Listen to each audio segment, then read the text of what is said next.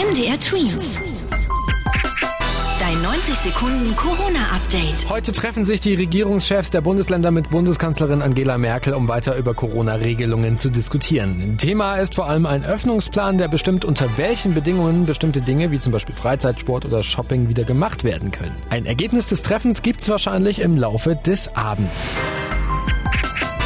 168 Millionen Kinder können weltweit nicht zur Schule. Das hat die UNICEF herausgefunden und spricht von einer katastrophalen Bildungskrise. Seit Corona ist dieses Problem durch viele Lockdowns noch größer geworden. Ein großer Teil der betroffenen Kinder lebt in Lateinamerika und viele hängen mit dem Lernstoff hinterher. Sachsen-Anhalts Regierungschef Haseloff findet, dass man eine Impfpflicht nicht grundsätzlich ausschließen sollte. Er sagte in einem Zeitungsinterview, dass man alles tun solle, was möglich ist, um das Impfen in Deutschland zu beschleunigen.